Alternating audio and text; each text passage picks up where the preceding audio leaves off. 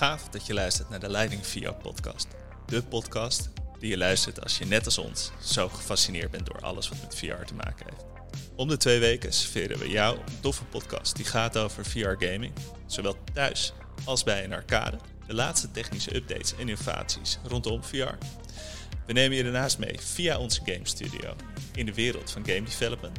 En we praten hierbij over de metaverse. Want waar staan we nu eigenlijk? En wat kan je gaan verwachten? In de eerste aflevering gaan we het hebben over free roam versus thuis VR game. En we zoomen in op een van onze games, namelijk over de, de zombie shooter. Uh, nou, tof. Welkom dat jullie er zijn voor, voor onze eerste podcast. Live vanuit Amsterdam, onze Spannend. allereerste locatie. Uh, mijn naam is Sander. Ik ben de algemeen directeur van Lightning VR. Ik ben verantwoordelijk voor het operationele gedeelte van de tent. En met wie zit ik hier op de bank? Um, ja, met Welke Vos. Um, ik ben eigenlijk hoofdtechniek. Ik doe alles wat uh, technisch relevant is voor het bedrijf, denk ik.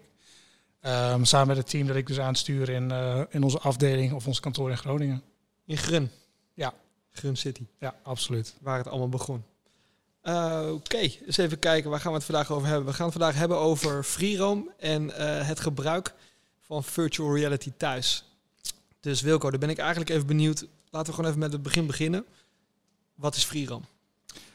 Um, ja, FreeRoam, ik bedoel, het zit in de naam natuurlijk. Uh, het is het vrij kunnen rondlopen. Um, wij hebben natuurlijk uh, binnen onze markt, uh, VR is het dus dat je het liefst gewoon een oneindige ruimte hebt om in rond te lopen, te verkennen, te spelen, noem maar op. Um, ja, gewoon vrij rondbewegen. Het liefst met zoveel mogelijk van je vrienden, van je familie erbij in. Maar ja. de, de kern is gewoon echt whatever je doet in VR, maar dan zonder begrenzing. Oké, okay, oké. Okay. Dus, dus als je dat tegenover het thuisspelen zet, dus wat is dan eigenlijk het grootste verschil? Is dat dan ruimte? Ja, ik denk het eigenlijk wel. Ik denk dat um, natuurlijk, uh, we kunnen ver in de toekomst gaan speculeren, maar het grote verschil tussen wat wij doen en wat je thuis hebt, is gewoon. Um, ik heb thuis bijvoorbeeld een ruimte van 2 bij 2 meter. Ik, uh, ik zie constant uh, de grens van mijn speelgebied. Ik weet constant, ja. ga niet verder dan dit, want anders knal je tegen de muur aan. En bij ons is die muur een stuk verder. Dus je hebt altijd, nou, altijd je hebt veel meer het gevoel dat je echt daar bent. Want het duurt veel langer, het liefst eigenlijk nooit. Het duurt veel langer voordat jij tegen de fysieke grens van je VR aankomt. Ja, ja. Ik denk, heeft het ook niet. Um, ik denk dat er nog een heel belangrijk aspect is van het grote gedeelte. Is eigenlijk, denk ik, ook de multiplayer. Ja, toch? Ja, eens. ja, ja want, want Kun je eens aangeven hoe zich dat weerhoudt tot het thuisspelen? Ja, je hebt. Um, ja, het grote verschil is gewoon dat je, je, je ziet één op één jouw vrienden, jouw familie met wie je speelt. Die staan één op één op plek in de VR-space waar, uh, waar ze ook in het echt staan. Dus als jij. Uh, het grappigste om te doen bij ons is gewoon elkaar een beetje ticketje spelen. Want je weet gewoon, ja. dat, is waar, dat is waar mijn speler staat, dat is waar mijn vriend staat. Terwijl als je VR doet, nou ja, online, multiplayer, uh, lekker paintball VR bijvoorbeeld. Uh, mensen voelen toch niet zo, zo echt als wanneer ze nou ja, letterlijk naast je staan. En um, als je dat allemaal bij elkaar gooit, dus het, het vrij kunnen rondlopen en de mensen met wie je speelt staan gewoon fysiek naast je. Het samen kunnen spelen. Ja, dat, dat, dat tilt echt jouw, jouw virtuele belevenis naar dat nieuwe niveau dat je thuis gewoon niet krijgt. Ja. Nee, nee, nee, snap ik. En is dat, is dat al de laatste jaren, uh, is dat heel erg in ontwikkeling geweest? Of is dat, is dat echt iets van de laatste jaren? Het, uh, het, uh, die, die, die vrijheid. Precies. Ja, ik denk dat het allemaal, allemaal tegelijkertijd begonnen is. Eigenlijk, um, wij zijn ook begonnen met het idee van thuis, thuis zit je vast, zit je beperkt, loop je tegen muren aan. Wat kun je doen om het groter te maken? Nou ja, gooi je rugzak op je computer, of gooi je rugzak op je rug. Gooi die bril op je hoofd en ga maar lekker rondlopen. En dan ga je technisch al dat dingen oplossen.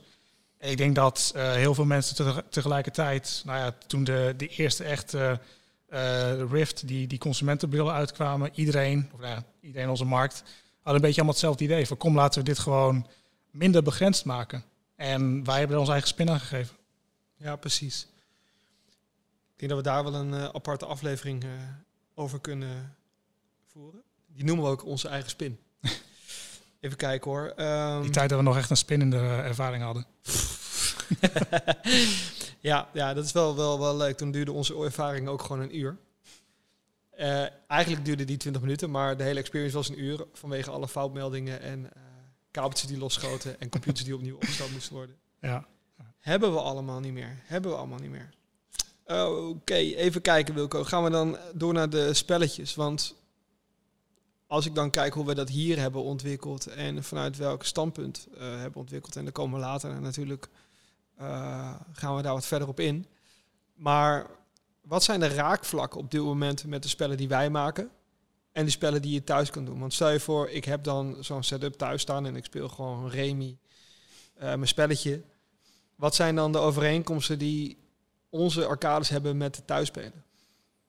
Ja, ik, ik denk dat we in essentie um, eigenlijk ook een beetje zei van die, die grenzen is, is het grote verschil. Dus ik denk eigenlijk ook wel dat um, er, er wel heel veel vergelijkingen zijn of overeenkomsten. Als je een beetje puur op papier gaat vergelijken, zeg maar. Hmm. Je kan thuis, kan jij met een geweertje in VR, kan je op zombies schieten en dat kun je bij ons ook doen. En ik denk dat het al heel snel wat ontastbaar en onmeetbaar wordt. Op het moment dat je gaat zeggen, um, nou ja, waarom, uh, wat is nou echt het verschil en hoe voel je dat verschil? Want uh, ja, als, als je gewoon gaat kijken, hè, wat ik zeg, uh, wij, hebben, we hebben gewoon schermen waar je kan zien hoe je speler speelt. En dat kun je thuis ook opzetten. Dat lijkt best wel veel op elkaar. Op sommige punten zou ik ook wel zeggen dat, dat die thuisgames, die doen sommige dingen ook wel leuker dan ons.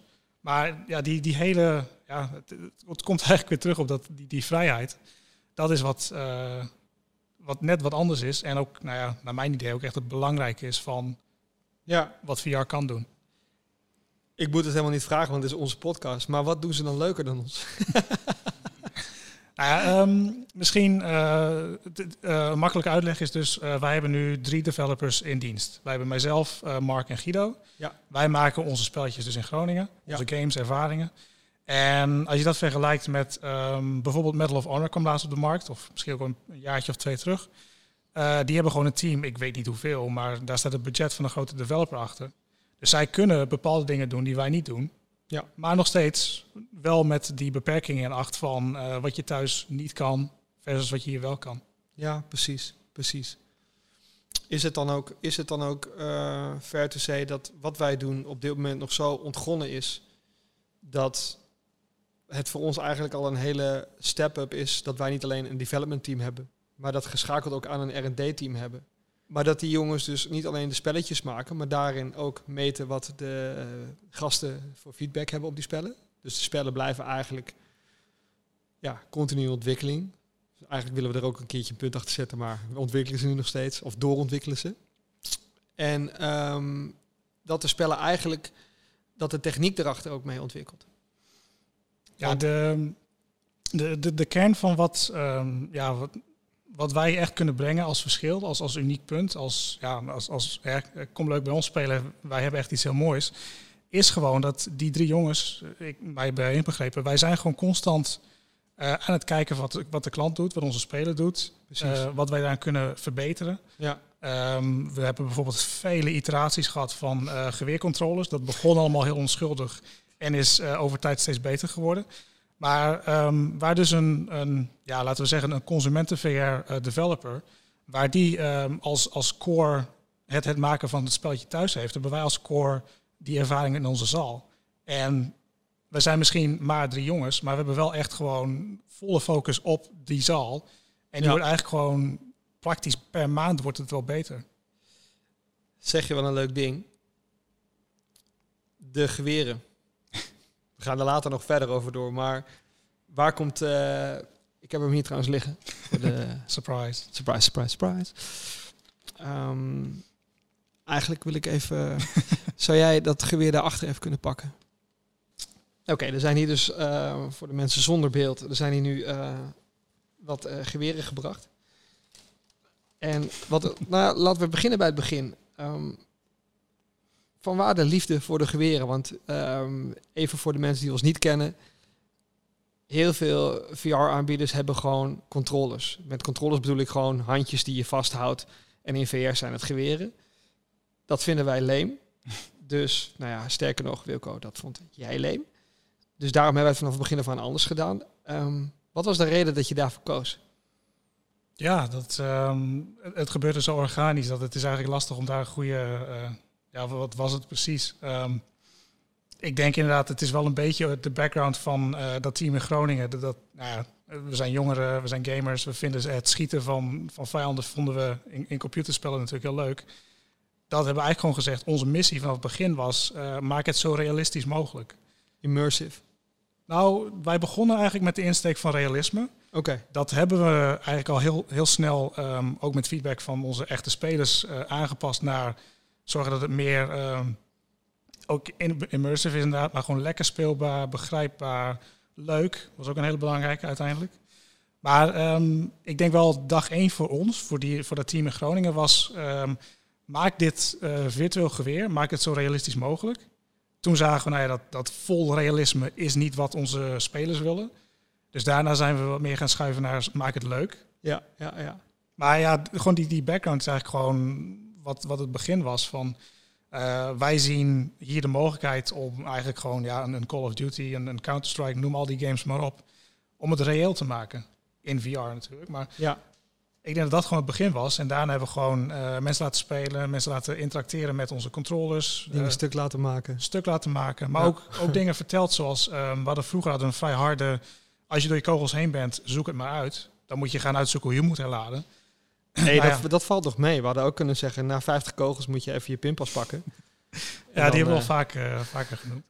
Maar um, zo zie je dus dat, uh, omdat onze, onze spelers gewoon zeiden van, nou ja, um, leuk dat jullie het zo realistisch willen, maar dat, dat werkt niet voor ons. Nee. Dus hebben we dat, dat soort dingen lopen aanpassen. En dat is dus gebeurd uh, in de virtuele kant, in, in de software. En dus ook, nou ja, dat is meer vanuit uh, behulpzaamheid en zelfredzaamheid dat we de, de praktische kant ook hebben aangepast. ja, want vertel me daar eens even over. Ik heb hier een uh, verschrikkelijk mooi geverfd uh, ding in mijn handen. Wat is dit? Ja, ik denk dat um, die je nu vasthoudt, dat is een heel mooi voorbeeld van um, ja, hoe de markt, als je al van de markt mocht spreken destijds in 2017, hoe, de, hoe dat vroeger bestond, want er was gewoon niks. Wij hebben uh, heel veel mazzel Terug gehad. in het begin. Terug in het begin. Wij hebben heel veel mazzel gehad dat um, überhaupt MSI toevallig net met backpack PC's op de markt kwam. Dat heeft ons uh, in die tijd heel veel geholpen.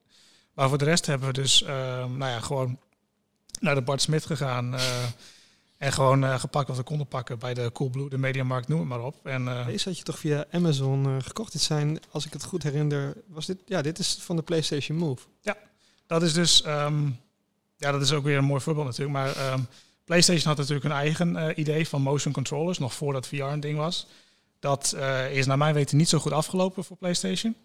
Dus wij hebben gewoon um, begonnen met inderdaad in mediamarkten deze controllers lopen kopen.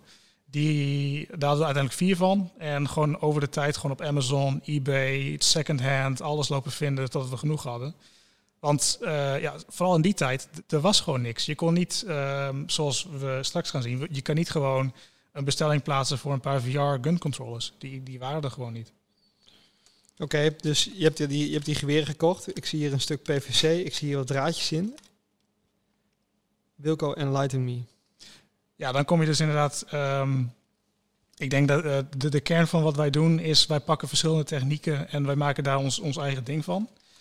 Uh, zoals ik al zei, dit is dus een PlayStation controller. Daar hebben wij, om het uit te werken met de computer, hebben wij um, er gewoon een Bluetooth muis in gesoldeerd. Dat is een stukje ervan inderdaad.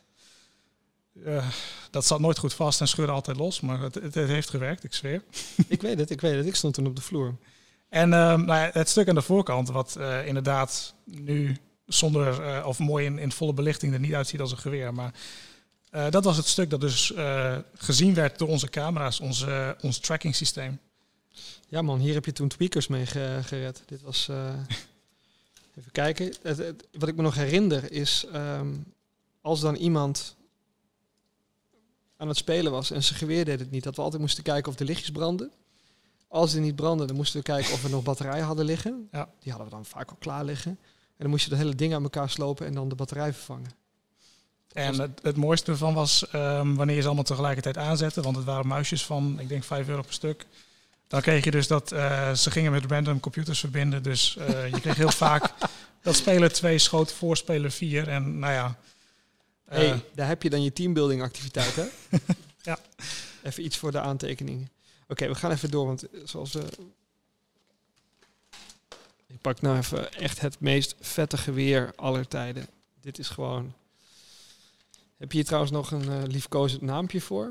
Uh, nee, we zijn nooit echt van de, de projectnamen geweest. nog niet. Oké, wat, uh, wat is dit voor magnifiek monster? Nou ja, dus um, zoals je misschien kan merken, ons oud geweer had hier en daar wat problemen.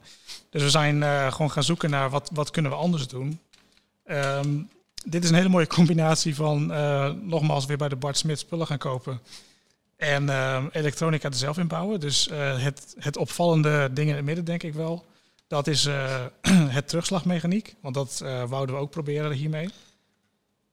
Wilco, is dit, is dit zeg maar in vergelijking wat er in onze nieuwe geweren zit? Is de nieuwe geweren dan dit? En is dit dit? Nou, grappig genoeg, ik denk wel dat het misschien letterlijk hetzelfde component is. Maar uh, we hebben de aansturing nooit goed gekregen. Dus dat is, dat is deze spaghetti. Ja, daar begint het. ik, snap, ik, zou, ik zou niet weten waarom je het niet goed hebt gekregen. Dit ziet er hartstikke solide uit. Ja, om, ook, ook in alle eerlijkheid natuurlijk, dit, dit is een prototype dat het nooit, uh, nooit is geworden, voor duidelijke redenen. ja, ik, ik, ik, nou ja, nee, ja, nee, ja. Goed, ja, snap ik. Ja, ja, en, en ja, wat ik zeg, het is, het is een mooi voorbeeld van um, heel veel dingen hebben we gewoon in, op kantoor Groningen geprobeerd. Heeft misschien 90% van de ontwikkeling gehad die het nodig had om, om echt te werken voor ons. En dan in die laatste 10% zie je ineens van, nou ja, uh, het terugslagpatroon was niet goed. Uh, dat was het grote ding hiermee. Uh. En, en, en wat je eigenlijk zegt over de games, is dat niet ook hetzelfde met de wapens? Um, je zegt de games heb je aangepast op de mensen die hier komen spelen. En eigenlijk heb je dat, zie, ik dat vandaag ook nog wel met andere VR-partijen, met andere locaties. Um, jullie um, speelruimte eigenlijk is die paar duizend man die per maand bij ons komen spelen. Daar test je als het ware nieuwe dingen uit, dus nieuwe geweren. Dus daardoor heb je hier dan ook eigenlijk, uh, kon je hier door op uh, innoveren. En is toen deze topper voorbij gekomen. Het is absoluut een, uh, gigantische ja, ja, plus voor ons als, als development team. Om gewoon te kunnen zien hoe mensen met, jou, met jouw spel omgaan. En met, met je hardware ook. Ja, precies. Het is, um, ja, het, is echt super mooi. Want uh, wij, wij komen een beetje vanuit de, uh, nou ja, de wereld van game development natuurlijk. Daar ben je gewoon gewend dat um, je zit maanden, jaren, misschien wel langer te werken aan, aan jouw pareltje. In de hoop dat als jij het online gooit, dat mensen het gaan kopen.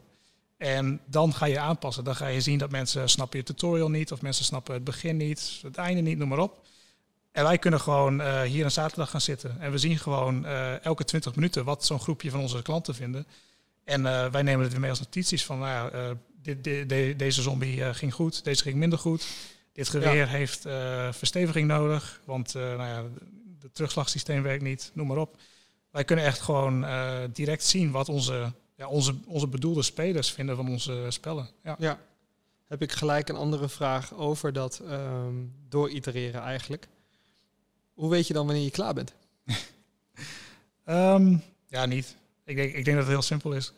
We, dat is een beetje misschien een kijk in, in hoe wij uh, besluiten dingen te doen en niet te doen. Uh, we krijgen heel, veel, heel vaak natuurlijk uh, vragen van waarom doe je dit niet? Waarom doe je geen granaat? Is, is, is denk ik echt nummer één. Ja, vlammenwerpers. Vlammenwerpers. um, ja, eigenlijk zit er gewoon, um, en misschien is dat ook wel een beetje mijn, mijn grootste rol in, in het team. Wij zitten gewoon steeds te kijken van nou ja, wat doen we wel en wat doen we niet. Uh, wat heeft een grote impact en is daarom meer de moeite waard. En wat, wat uh, ook al zeggen klanten dat ze het heel veel uh, willen zien, wat doen we misschien toch niet. Want er zit een half jaar in development achter of um, het is fysiek gewoon niet mogelijk in nee, de ruimte precies. die we hebben. Precies. Dat soort dingen. Zou je nog even voor het verhaal kunnen vertellen wat voor wit monster ik hier heb staan? nou ja, dat is onze, onze huidige ja, iteratie inderdaad. Hoe heet die?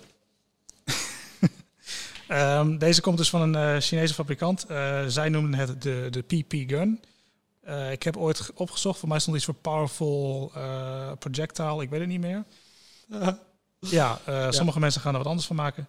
Maar um, ook hier weer, deze begon als, um, niet als een VR-controller, maar als een Android-controller. Dus jij klikte hier jouw telefoon voorop en dan kon je mooi nou ja, op en neer schieten, drukken spelen, noem het maar op.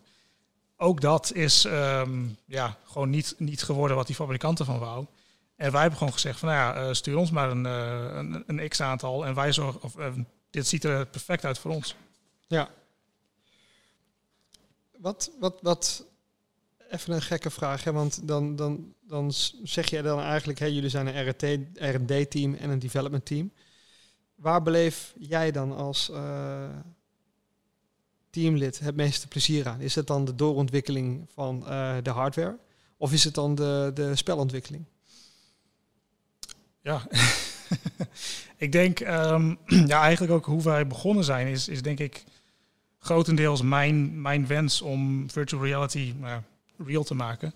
Ja. Zo ben ik ook bij jou terechtgekomen uiteindelijk met, uh, hey Sander, laten we dit eens proberen. En gewoon elke keer dat wij, um, ik noem het vaak frictie, elke keer dat wij wat frictie wegnemen van uh, de VR-ervaring, dus uh, de backpacks die eruit gingen, dat, dat letterlijk, er gaat gewoon gewicht voor jou als speler af ineens kun je, en dat heb ik ook gedaan, ineens kun je gaan springen, kun je gaan rollen. Ja. Je voelt je ineens een stuk vrijer en de belevenis daardoor een stuk weer meer alsof je daar echt bent. En ik denk dat gewoon op het moment dat wij alles bij elkaar klikken, dat elke, elke keer dat jij denkt wauw, dit, dit voelt echter.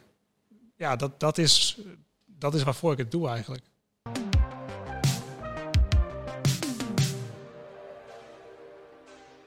Ik ga het dus nu eh, even hebben, Wilco, over een van onze spellen. En dan in het bijzonder Overrun Stage 1. Oké. ja. Maar voordat we daar dan naartoe gaan, moet het eigenlijk... Gaan we het hier Zombie Apocalypse noemen of houden we ons aan de nieuwe naam? Ja, hoeveel naam heeft het inmiddels gehad? Dat is een hele goede vraag. Ik denk... Nee, volgens mij was het altijd Apocalypse. Ja, we hadden ook een, een, een tijdje, was er een mooie interne discussie over de, de, de laatste E. De een wou het apocalyps en de ander wou apocalyps. Ja, dat, dat hoor je niet, maar er is een verschil. Oké, oké, oké. Ik denk, ik denk dan voor het uh, gemak laten we het nu maar Overrun noemen. Ja. Maar um, misschien laten we even beginnen met um, de naam. Waarom heet het Overrun?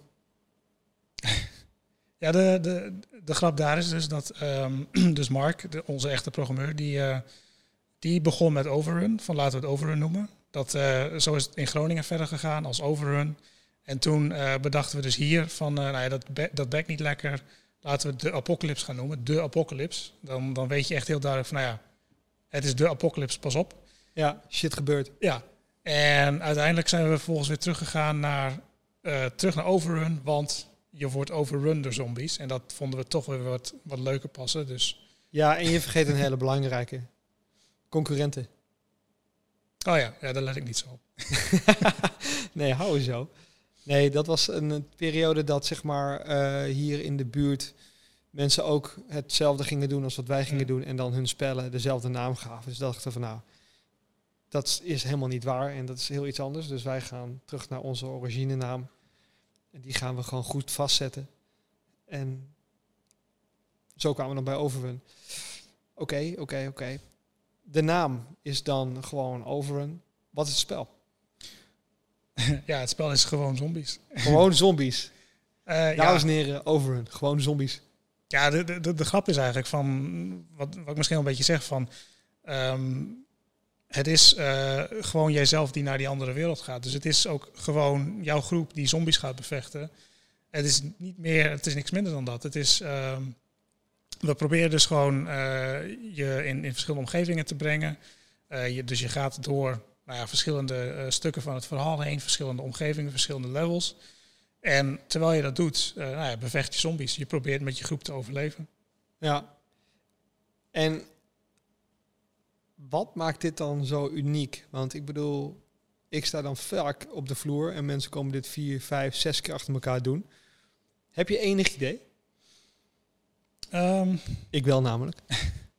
ja, we hebben, um, ik, ik, ik grapte net, maar we hebben natuurlijk wel, um, wel gekeken naar wat andere, uh, wat andere partijen aanbieden. en ik denk dat iedereen gewoon zijn eigen weg is begaan. Met, ja, we begonnen allemaal met hoe zorgen we ervoor dat, dat mensen lekker kunnen spelen. Hoe zorgen we ervoor dat zoveel mogelijk mensen kunnen spelen. Hoe maakt het uh, bedrijfstechnisch uh, sens en hoe zorgen we ervoor dat het spel werkt. Iedereen is daarin in de markt dus zijn eigen ding gaan doen.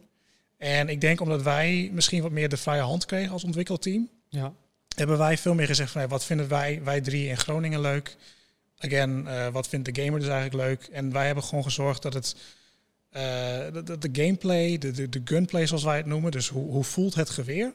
Ja. En hoe voelt het dus om, om te schieten? Hoe, hoe voelt het? En ja, het, het, wordt weer heel ontastbaar en zweverig, maar... Oh nee hoor, je bent duidelijk. Um, wij hebben gewoon gezorgd dat, dat die kern, uh, dat dat goed zit en daar hebben we omheen gebouwd. Dus uh, waar andere partijen bijvoorbeeld veel meer hebben gelet op, en, en terecht misschien ook wel, hebben we gelet op um, hoe zorgen we ervoor dat het voelt alsof je hè, van hoofdstuk 1 naar hoofdstuk 2 naar hoofdstuk 3 gaat. Hoe voelt het? Hoe zorgen we ervoor uh, dat je dus uh, echt een pad bewandelt in plaats van wat wij doen? Wij doen gewoon hele harde cuts tussen de levels door met uh, pads. Je bent in de volgende level. Ben ik, ben ik zelf niet zo fan van, maar het, het heeft er wel voor gezorgd dat we dus veel meer onze energie hebben kunnen steken in, in, in, in echt die kern van het spel en van de ervaring. Ja, nou, en ik denk dat je daar wel een hele goede hebt, want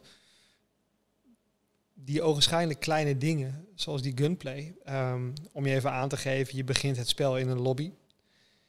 En dat is voor heel veel mensen, ik vergelijk het vaak maar de allereerste keer dat je op een fiets zit bijvoorbeeld. Of dat je op, in een scooter rijdt. Of de aller, aller, allereerste keer dat je je eerste autorijders hebt. Het is gewoon een andere manier van voortbewegen.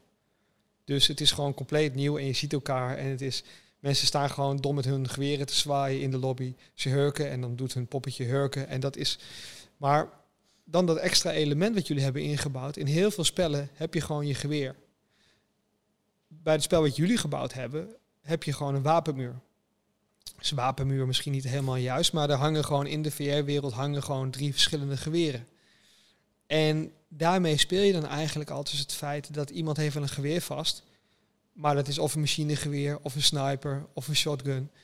En daarmee geef je al zo'n extra dimensie aan het spel.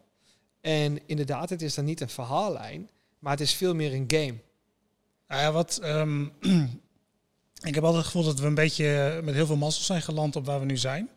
In dat um, wij zijn dus, uh, wat ik zeg opnieuw, uh, wij zijn begonnen met het idee van het spelletje moet een leuk spelletje zijn. En uh, dat heeft voor ons bepaalde nou ja, development keuzes betekend. Maar dat betekent ook dat um, iedereen kan gewoon zo'n geweer oppakken. Je moet ze vertellen hoe je moet schieten en hoe je moet laden. Maar ja iedereen kan in onze ervaring gewoon lekker rondlopen, schieten, overleven. En er zijn zoveel uh, ja, dingen die je daarin uh, fout kan doen, waardoor het dus complex wordt. Uh, noem eens een paar. Nou, inderdaad, hoe wij dus uh, voor die wapens gekozen hebben. Je had, um, ik, ik kan me zo, um, ik weet de naam even niet meer, we hebben een spelletje gespeeld bij iemand anders. Daar kon je op het wapen zelf kon je kiezen voor, nou ja, wat, of het een charge shot was, of het een schild was. Oh ja, dat snapte ik niet. Nou ja, kijk, daar heb je het al. en dit, dit klinkt heel simpel en heel stom, maar uh, gewoon wij hebben die keuze vanaf het begin gemaakt. En wij kregen heel veel feedback dat mensen dat leuk vonden. Ja. En daarom hebben we dat gewoon nou ja, over tijd verbeterd. Maar uh, dat is gewoon een van die verschillen. Dat um, jij, uh, jij hoeft niet meer na te denken. Tik je geweer, nou, pak je geweer en pak een ander geweer. Dat, dat is de interactie. En dan hoef je niet meer, wanneer die zombie voor je neus staat, hoef je niet meer te denken van oké, waar is die knop die ik vanwege VR niet eens meer zie? Waar is die knop op mijn geweer heen gegaan en wat deed het ook alweer? Nee, het is alleen maar schieten. Ja, het is alleen maar schieten. En, en, en dan nog even, een, want je, je zei dat net. We hebben dan voor een schietspelletje gekozen. Hoe is die keuze, keuze destijds ontstaan? Ben jij gewoon een soort van zombie-fanaat? Of was het gewoon iets wat je altijd al had willen maken? Ja, ik de, ja. Zombies zijn leuk, dat is, dat is punt één. Uh, Makkelijk scoren. Nou, ja, je, het, het, het, zorgt een beetje voor die, die, uh, ja, die fantasy, zeg maar, van uh, jij tegen de menigte. Ja. Jij, jij wil als developer, wil je dat gevoel meegeven aan jouw speler van yes, ik overwin. En nou ja, zombies zijn daar gewoon een, een makkelijke keuze. Je had, uh, vooral destijds was ook The Walking Dead nog heel erg in de, in de picture. Oh, zo werd ons spel ook wel genoemd. Het Walking Dead spel. Oh ja. dus um, we hebben er niet echt, echt, echt iets van een, een commissie op losgelaten of uh, doelgroeponderzoek. Wij hebben gewoon gezegd van ja, um, we moeten ergens beginnen. Zombies klinkt goed. ja, en, en, en nou ja, je hebt in een eerder verhaal uitgelegd hoe complex het was om in die tijd te beginnen. Hè, qua hardware en uh, systemen. Waarom heb je dit dan ook nog op je genomen? Of waarom hebben jullie dit op je genomen? Waarom heb je niet gezegd van nou joh, dan gaan we eens even kijken of er een uh, Pools uh, development groepje is uh, die dit voor ons kan gaan doen? ja, of wat mensen dat ook vaak zeggen, waarom koop je niet een IP of, of echt gewoon een project van een ander team in en ja. pas dat aan naar jouw ruimte? Ja, ik, ik denk dat het een beetje, het begon zeker als, als naïeve, ja, ja, cockiness. ik, um, toen wij dus een beetje de, de investeringen rond hadden, toen heb ik gewoon Mark, dus de programmeur, gewoon echt nou ja, een zaterdag uh, waren, we, waren we ergens aan het hangen. Ik zei gewoon, Mark, uh, ik, ik ga dit project beginnen. Kun jij een spelletje maken? Want ik zat gewoon een beetje met, hoe gaan we dit beginnen? Ja. Ik heb gewoon een programmeur gepakt eigenlijk. Tegen hem gezegd van, nou ja, maak... Dit, dit klinkt bijna random. Ja, ja. Had je het zo in je hoofd? Random wil ik niet zeggen, maar het is een beetje... Ik heb een missie gekregen. Nou, dat klinkt weer een beetje te, te veel, maar... Um, mij werd gevraagd van, nou ja, ga, ga het bouwen. En ik heb gewoon, uh, ik kwam vers uh, van, uh, van, de, van de HBO af. Ja. Ik heb wel game development gestudeerd, dus misschien komt daar ook een beetje het idee vanaf van doe het zelf. Oh, dat um, snap ik wel, ja. Maar ja, ik, ik, ik ben dus gewoon, um, hoe ga ik dit doen? Nou, ik heb iemand nodig om de software te doen. Ik heb iemand nodig om de, dan dus de omgevingen te doen. En dan doe ik de hardware wel, want nou ja, ik, ik ben al, weet ik veel, een jaartje bezig met, met VR-brillen en ja. kijken wat je daarmee kan doen. En, en ik meen mij nog te herinneren dat wij begonnen met drie levels. Of stages, hoe je het ook noemt. Uh, ja, ik weet, stages zijn we toen later gaan gebruiken ook echt als, als, als echt uh, nieuwe versie van het spel, zeg maar. Oh ja. Ik denk dat het wel, uh, weer opnieuw omdat we gamers zijn, dat we gewoon steeds levels hebben genoemd. Maar het is, het, het prille begin was, was een periode van um, nou ja, instabiele software, instabiele hardware, enthousiaste klanten, enthousiaste spelers. Uh, ja, dat was het enige wat goed ging. Ja. Iedereen ja, vond het te gek en niks werkte. Ja, ja dat is een mooie samenvatting. Dat is helemaal niet de romantische start-up tijd die we moeten vertellen, maar dat was wel wat het was. Ja. Maar um, ja, uh, we begonnen dus gewoon met, um, zodra uh, iets van het spel klaar was, gingen mensen ermee spelen eigenlijk. Daar, daar komt het heel erg op neer. We hadden dus, um, ik zei Mark als programmeur, Guido als, uh, als 3D-artist. Het was echt gewoon wanneer een level af was, dan klikten we het erbij. En dus had je, ja, in het begin, ik, ik kan me eigenlijk al nauwelijks meer die, echt de nuances daarvan herinneren. Maar... Oh, ik kan je wel eentje vertellen. Er, waren, er was in een uh, tweede level, dat was, wat mensen hadden niks met VR. Die snapten niet wat VR was. Dus die waren in een nieuwe ruimte. En wat jullie hadden gedaan, jullie hadden die ruimte op een eerste verdieping gezet. Ach ja. Dus je had een raam waardoor je naar beneden kon kijken. En dan kwamen die zombies aanlopen. Dus kon je door dat raam die mensen schieten. En ik denk dat wij per week vijf tot tien mensen hadden die door dat raam heen vielen. Maar waar we ook achter kwamen in VR was dat mensen anders vallen dan normaal. Als jij hier valt, gebruik je je handen. En in VR gebruiken ze gewoon hun voorhoofd. Op een of andere manier vergeten ze dat ze handen hebben en is het gewoon head first. Nou, dat, eigenlijk hadden we geen podcast moeten maken, maar een YouTube kanaal. oh, dat Dumpert. Dumpert hebben we trouwens een paar keer gehaald. Maar goed, het is een uh, ander verhaal. Maar dat kan ik me nog herinneren van uh, een van de eerste uh, levels. Even, even over die levels. Heb je daar inspiratie voor, hoe jullie die levels uh, in elkaar bouwen? Is daar een soort van idee achter? Ja, ik, ik denk eigenlijk dat dat is inderdaad het punt waar we Guido gewoon voor nodig hebben. Want ehm, hij is gewoon degene die, die heeft dat gewoon op zich genomen. Ik denk dat ik in het begin van het proces heb ik hem wat nou ja, blockouts, wat ehm, gewoon zeg maar, het spel gaat tot hier en niet verder. En, en doe daar je ding mee. Dus Guido is onze. Nou, vertel even wie Guido is, want voor de mensen thuis die niks weten, die denken van, hé Guido, wie is Guido? Ja, Guido. Wat, wat ik al zei, Guido is onze 3D-artist. Dus um, ja, wat dat dan inhoudt, is dat eigenlijk alles wat je in het spel ziet, dat, dat is uh, ja, zijn verantwoordelijkheid en ook zijn, zijn visie eigenlijk. Um, omdat Guido dus ook in 3D-software werkt, heeft hij ook, um, hebben we zijn kunst ook ingezet voor het uh, maken van onze hardware. Dat is iets wat ik nu even niet om handen heb. Maar uh, denk aan uh, de, de, geweren. Daar hebben we dus allemaal aanpassingen voor. Dat wordt dan 3D-print en ontwikkeld door hem. Zijn die... Ja. Um, maar wie, wie, wie maakt dan die keuze van die drie ge geweren? Heb, je, heb jij dan die keuze gemaakt of heeft hij dan die keuze gemaakt? Um, ja, hij heeft dus ook. Um, dat begon ook heel mooi met uh, dus die, die PlayStation Move controller. Ja. Hij heeft gewoon een foto er gemaakt, top-down, uh, en dat vervolgens in 3D uitgewerkt. En dan ziet hij dus, nou ja, oké, dit is het fysieke uh, wat spelers vasthouden. Dat was heel belangrijk voor ons. Dus als jij uh, de grip vasthoudt, dan is dat perfect één op één. Waar jij je hand vasthoudt, is ook waar het geweer dat heeft. En vervolgens is hij gewoon uh, ja, zijn kennis erop losgelaten. Hij hij is wel enigszins een, een wapenenthousiast, om het zo te zeggen. Dus we hebben op kantoor hebben we een stuk of, ik denk, twintig verschillende ontwerpers klaarstaan.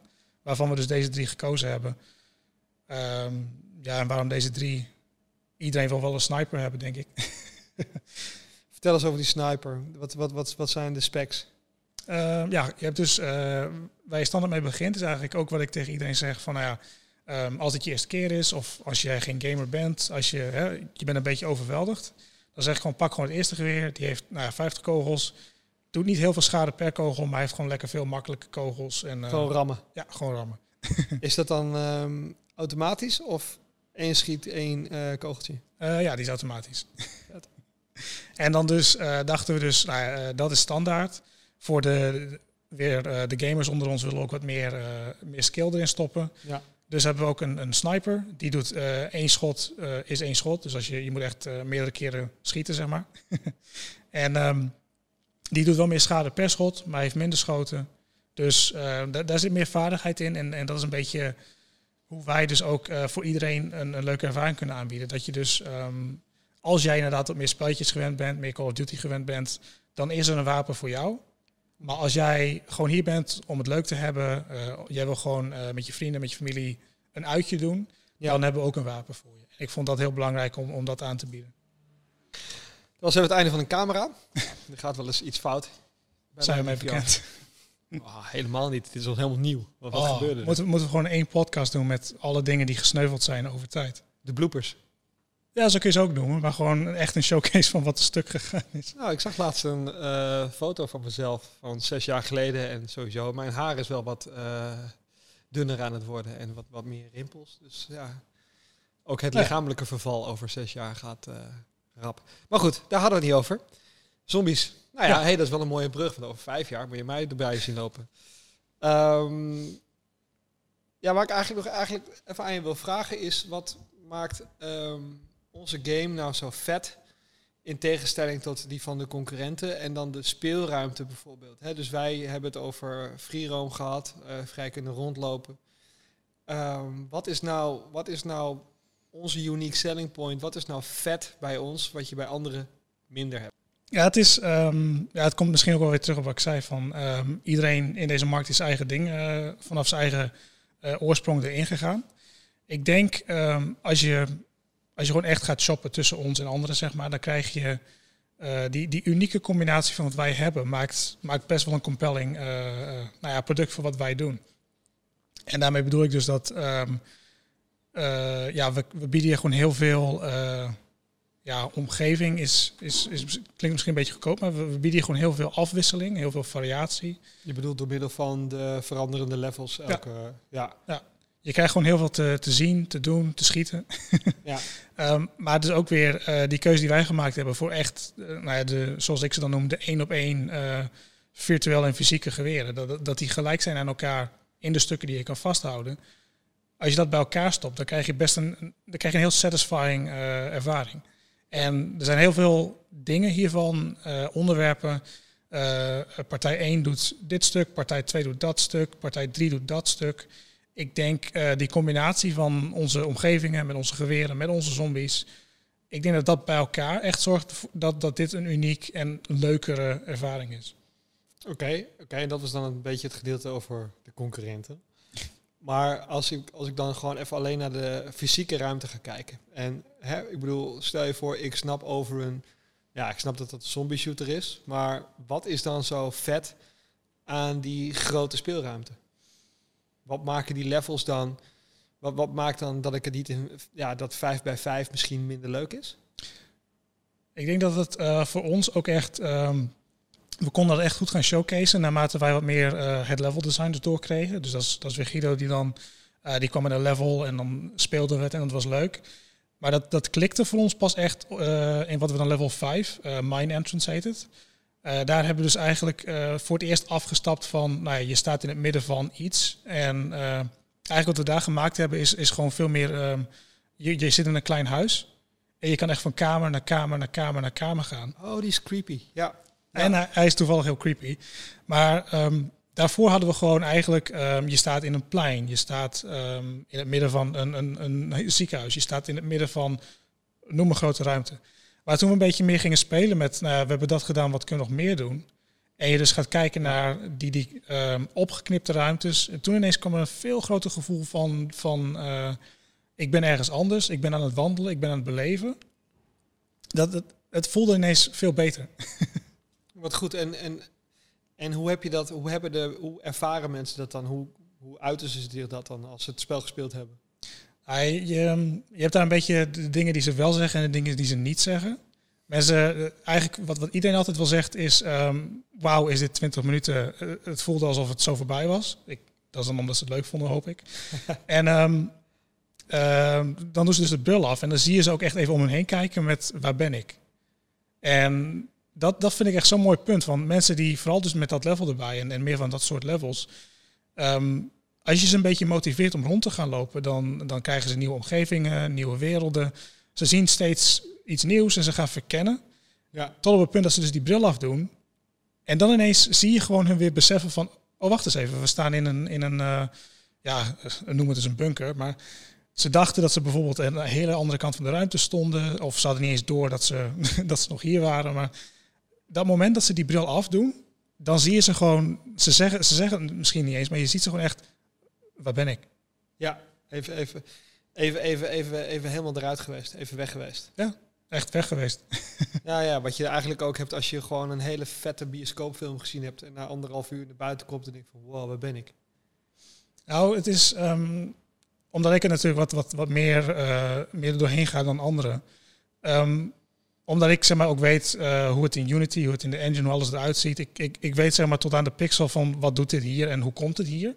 Maar nog steeds, als ik uh, dus die bril na 20 minuten spelen afdoe, nog steeds heb ik best wel een actieve terug, terugherinnering van uh, ik was in dat gebouw, ik was in dat ziekenhuis, ik was ja, precies, achter in die schuur bezig. En ja, je kan het niet eens uitleggen, maar omdat ik, omdat ik dus zo dicht op, op die materie zit, ik, ik weet nog steeds ik, ik weet 100% is niet echt en, en je hoeft me niet uh, te vertellen hoe het in elkaar zit. Maar nog steeds voelt het voor een gedeelte alsof je daar was. En dat is iets wat je echt nergens anders krijgt. Dat krijg je niet bij bioscopen, dat krijg je niet bij boeken, bij films, noem maar op. Dat, volgens mij kan je dat alleen maar in VR krijgen. Nou, ben, ben ik helemaal met je eens. Ben ik helemaal met je eens.